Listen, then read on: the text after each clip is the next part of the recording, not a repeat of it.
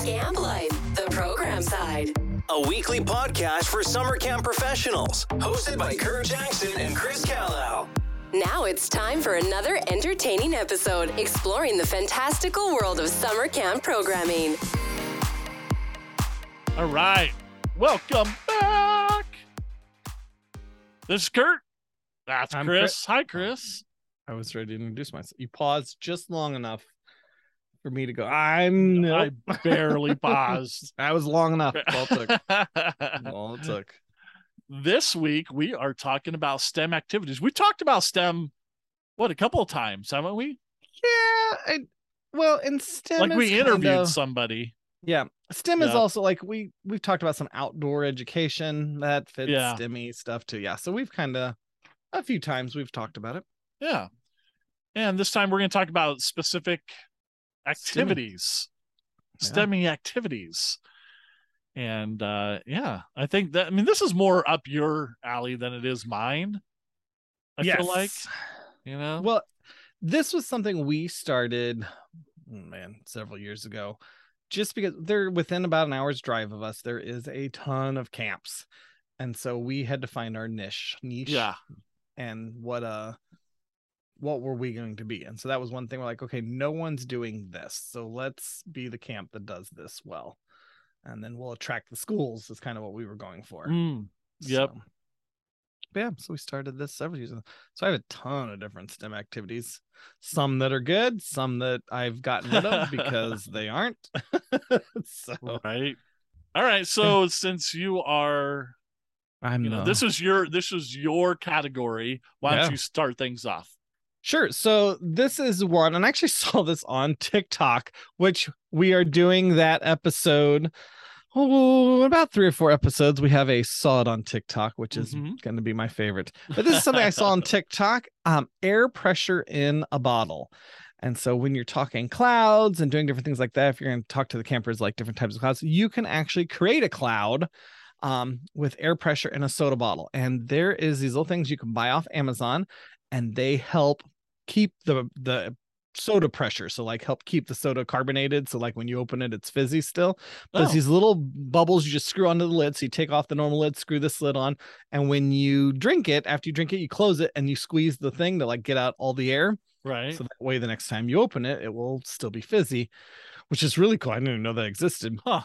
But it's a great way to show air pressure. So you get your empty soda bottle, put just a little bit of alcohol in there, just enough um isopropyl alcohol, just to kind of coat. Like you're not filling it like an inch or anything. It's just I don't know enough, maybe a teaspoon, tablespoon, or something, just to kind of get in there. You screw this little thing on, and then you can squeeze this little bubble. Now, the one I saw on TikTok, she also showed how you can stick a thermometer on the side. There's these little sticky thermometers, like for windows and stuff, because as the air pressure increases in the bottle, it actually gets hotter in the bottle too. So then the kids can watch that air pressure increase, that that temperature go up, and then when you open it, because you oh, like just pop the lid really fast, it immediately turns into a cloud. And Oh, so, wow. all of a sudden the bottle goes looks like a cloud. It's got the kind of the white steamish stuff that slowly dissipates and but really neat when you're talking about clouds and how clouds are formed and with air pressure and and the higher temperatures and colder temperatures really cool so Are you gonna have a link for that?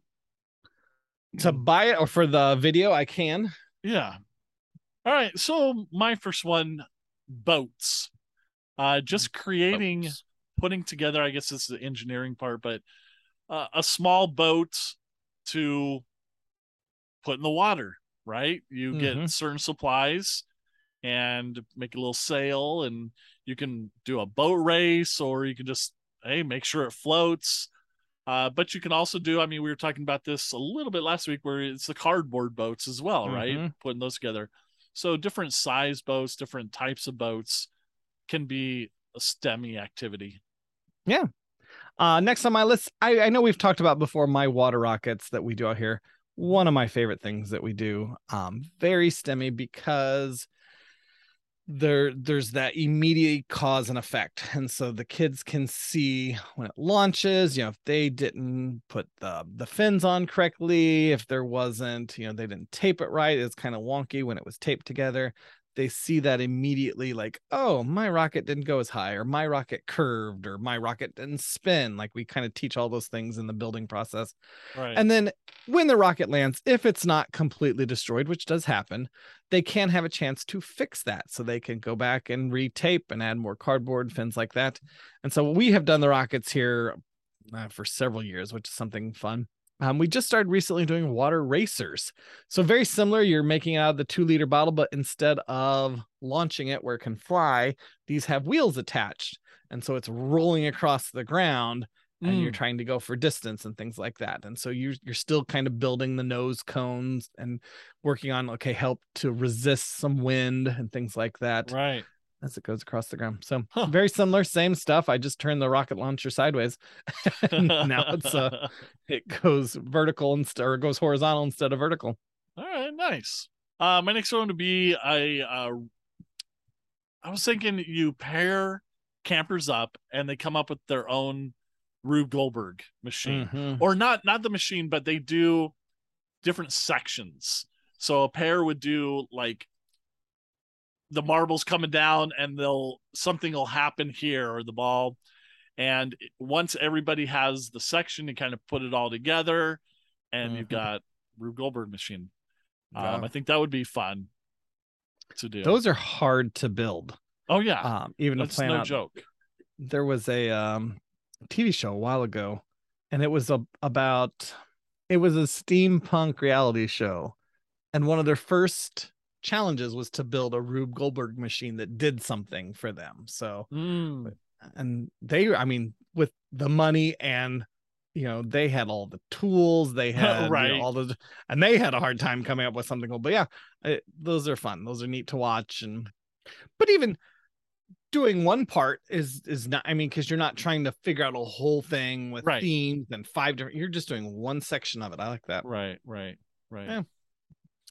Uh, next on my list is our air cannons. Um, and this was something I know like Spencer's Gifts was selling these forever ago. You buy the it looks like a little bucket with Yep. uh, a rubber band and kind of some plastic on the end. You shoot air at each Yeah. other. And so we kind of make our own. We get the little uh, red solo cups, little balloons. We make the little ones. And then I have some bigger ones made out of five gallon buckets. And then I have one made out of a giant or 50 gallon trash can, however big those are. And we'll fill it with with the fog. We have a fog machine so they can even see the the circles of smoke that kind of go out. Yeah, that's cool. But- The the stem part of it too is their their goal is to try and do something with it. So we have a bunch of, you know, Dixie cups stacked up. You're trying to blow over the Dixie cups. And so um, I love our big 50 gallon one uh, because they'll, you know, they get all excited. They do the little ones like, okay, this has got a lot of air, and they get that 50 gallon one. So they think these Dixie cups are going to go flying. And they're, you know, and then they do it and nothing happens. They don't even move. And they're all like, what is going on? And so we talk Mhm. about because part of Mhm. STEM is experimenting and figuring out what's going on.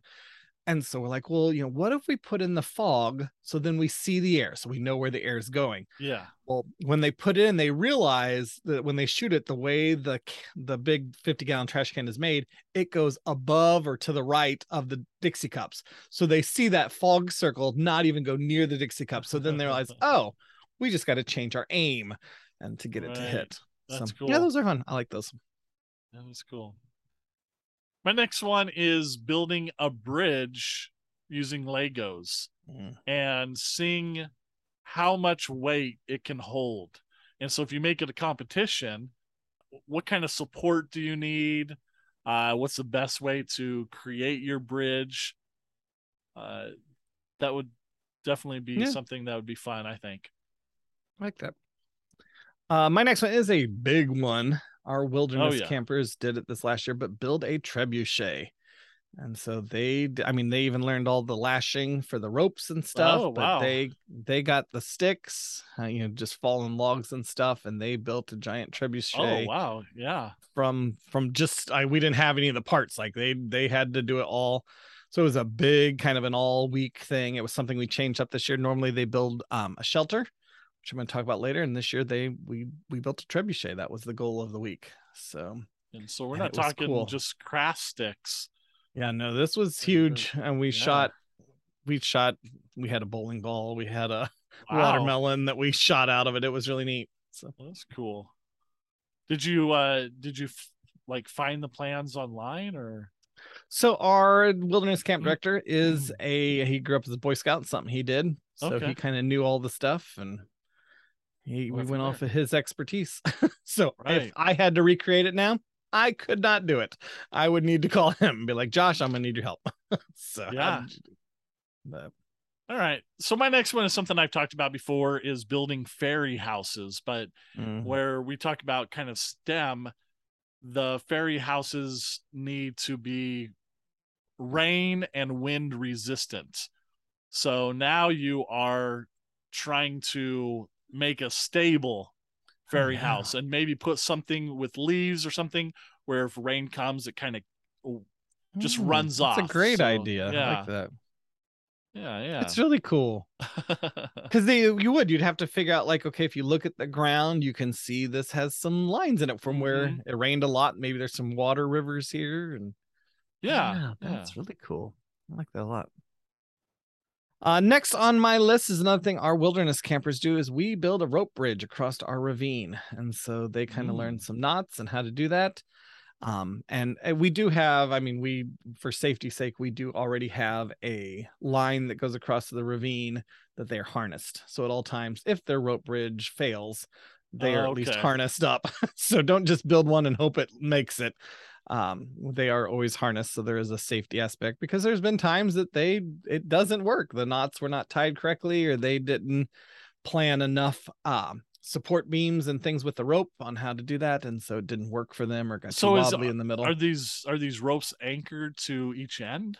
each end yep. So there is uh and and we don't tie it to trees. We actually have some cross beams that they tie it to so then they also have to figure out how to get those cross beams to work so that they will also hold up the weight when it gets to the middle Huh. um, and we we even tie it and we'll look at our zip line and so they will go and check out the zip line and see how it's also anchored in from each side of the ravine so they can see like okay here's you know you need this kind of stability on this side you need this kind of Right. support on the other side and things like that to keep it from collapsing in the middle Interesting. But very very engineery ish Yeah, for sure. for sure. So one of the things I saw, I didn't know that monarch butterflies are endangered. I don't know if that's the right Oh, word, really? but they're they're protected Uh, maybe there's a whole thing on creating butterfly gardens so with monarch butterflies to kind of uh, repopulate them and this uh, site monarchwatch.org has information on how to do that and uh, set it up with like a, a garden for kids to enjoy and to be a part of creating a butterfly, butterfly garden, garden. would be really cool um so Oh. check that out i like butterflies they're pretty right and there's yeah because there's certain plants like is it the milkweed that they Yep, really yep. like exactly So- exactly plant that and they attract them. Cool. Next one I kind of touched on a little earlier is our shelters. So this is something we would do in wilderness camp. Um, they sleep in tents all week, but they are building a shelter um, for the end of the week. Now this year we took that out into the trebuchet, but that has been something in the past. Now I will do this on a small scale with my campers. So instead of a big shelter that actually has to like house the whole wilderness camp for a day or for a night, these are just short little there's a storyline that goes along with it usually what we say is hey in one hour there is a storm coming and you have to build some kind of shelter to just stay in throughout the duration of the storm to help keep you safe.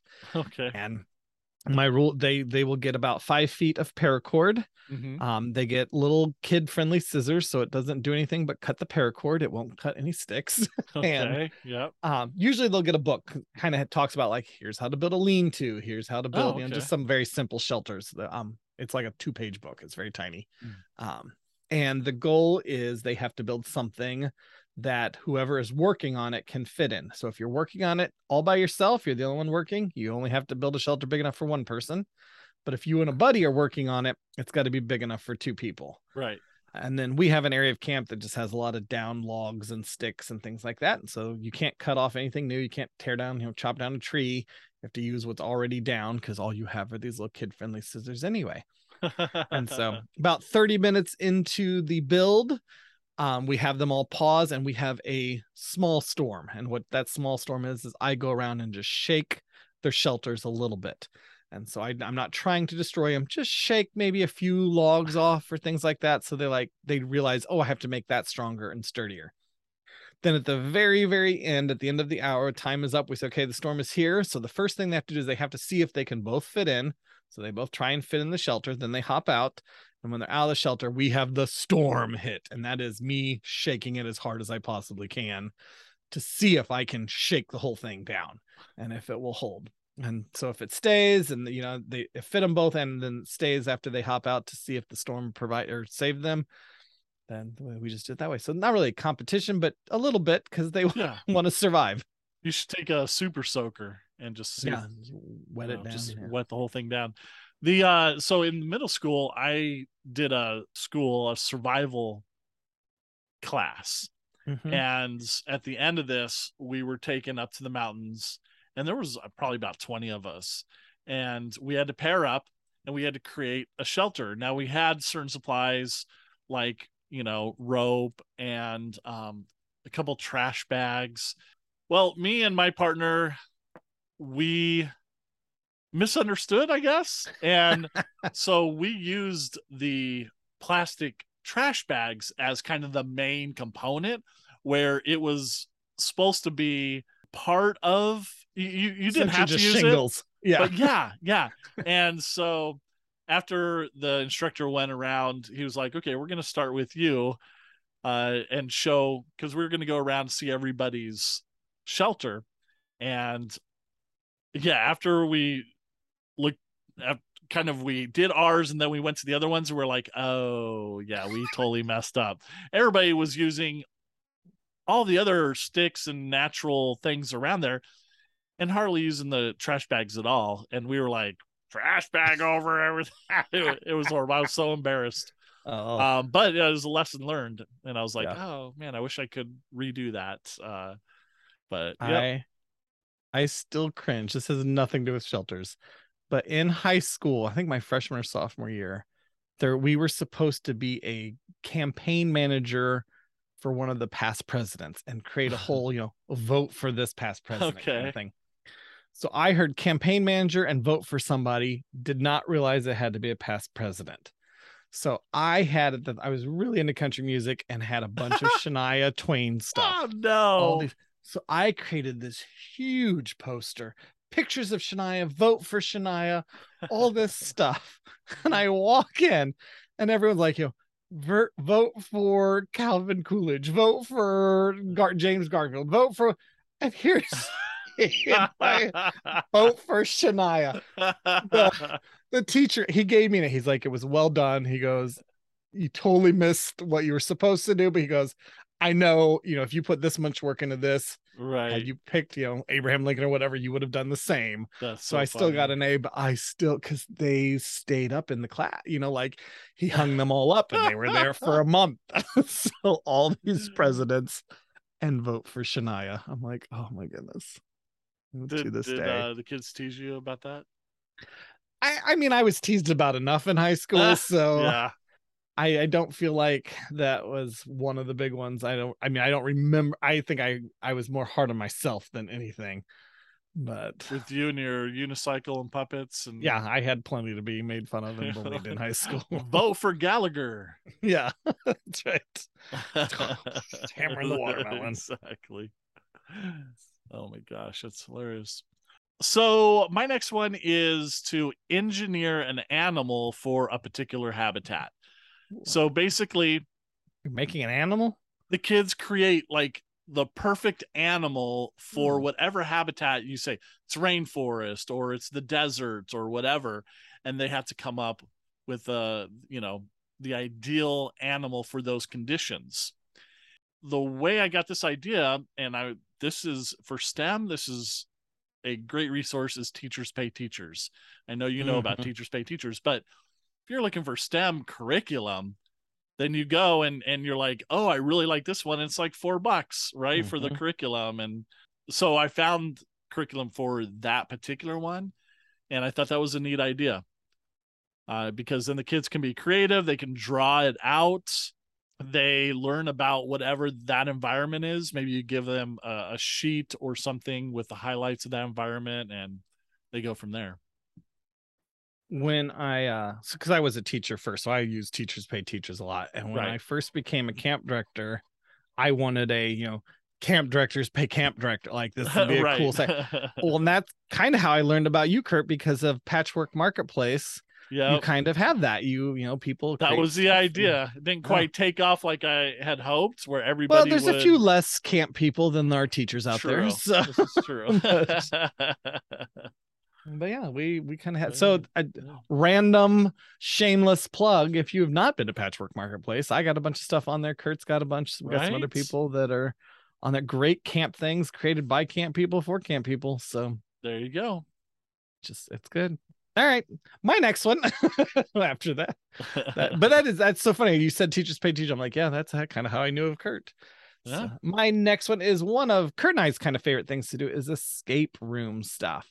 Mhm. And so uh this is getting really big in the STEM world because it's getting very popular in the normal world.